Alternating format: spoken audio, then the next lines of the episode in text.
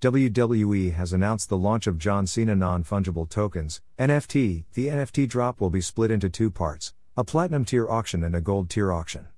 WWE's first ever NFT collection debuted in early 2018, coinciding with WrestleMania. Just in time for SummerSlam, WWE has announced John Cena non fungible tokens, NFT, launch, along with never before sold memorabilia and experiences. The NFT drop will be split into a platinum tier auction and a gold tier auction. For the impending NFT's launch, WWE has teamed up with Bitski.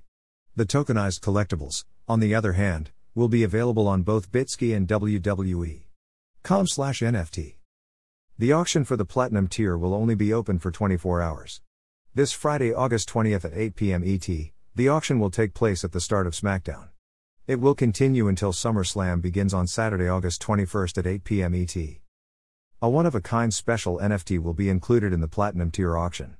This one of a kind special NFT, complemented by John Cena's Doctor of Thuganomics style chain from WrestleMania 35, will be the winner of the Platinum auction.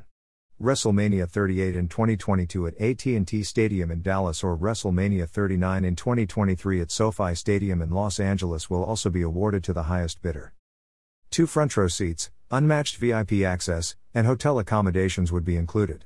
Finally, the winner of the auction will receive a custom made WWE Championship title belt with his or her name etched on the side plates. After the platinum sales are completed, the gold tier auction will begin.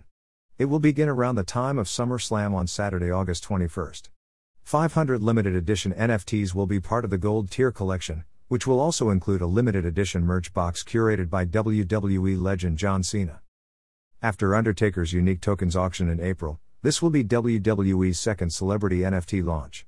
WWE's first ever NFT collection debuted in early 2018, coinciding with WrestleMania in Tampa. The non fungible coins honor The Undertaker, who departed from WWE last year.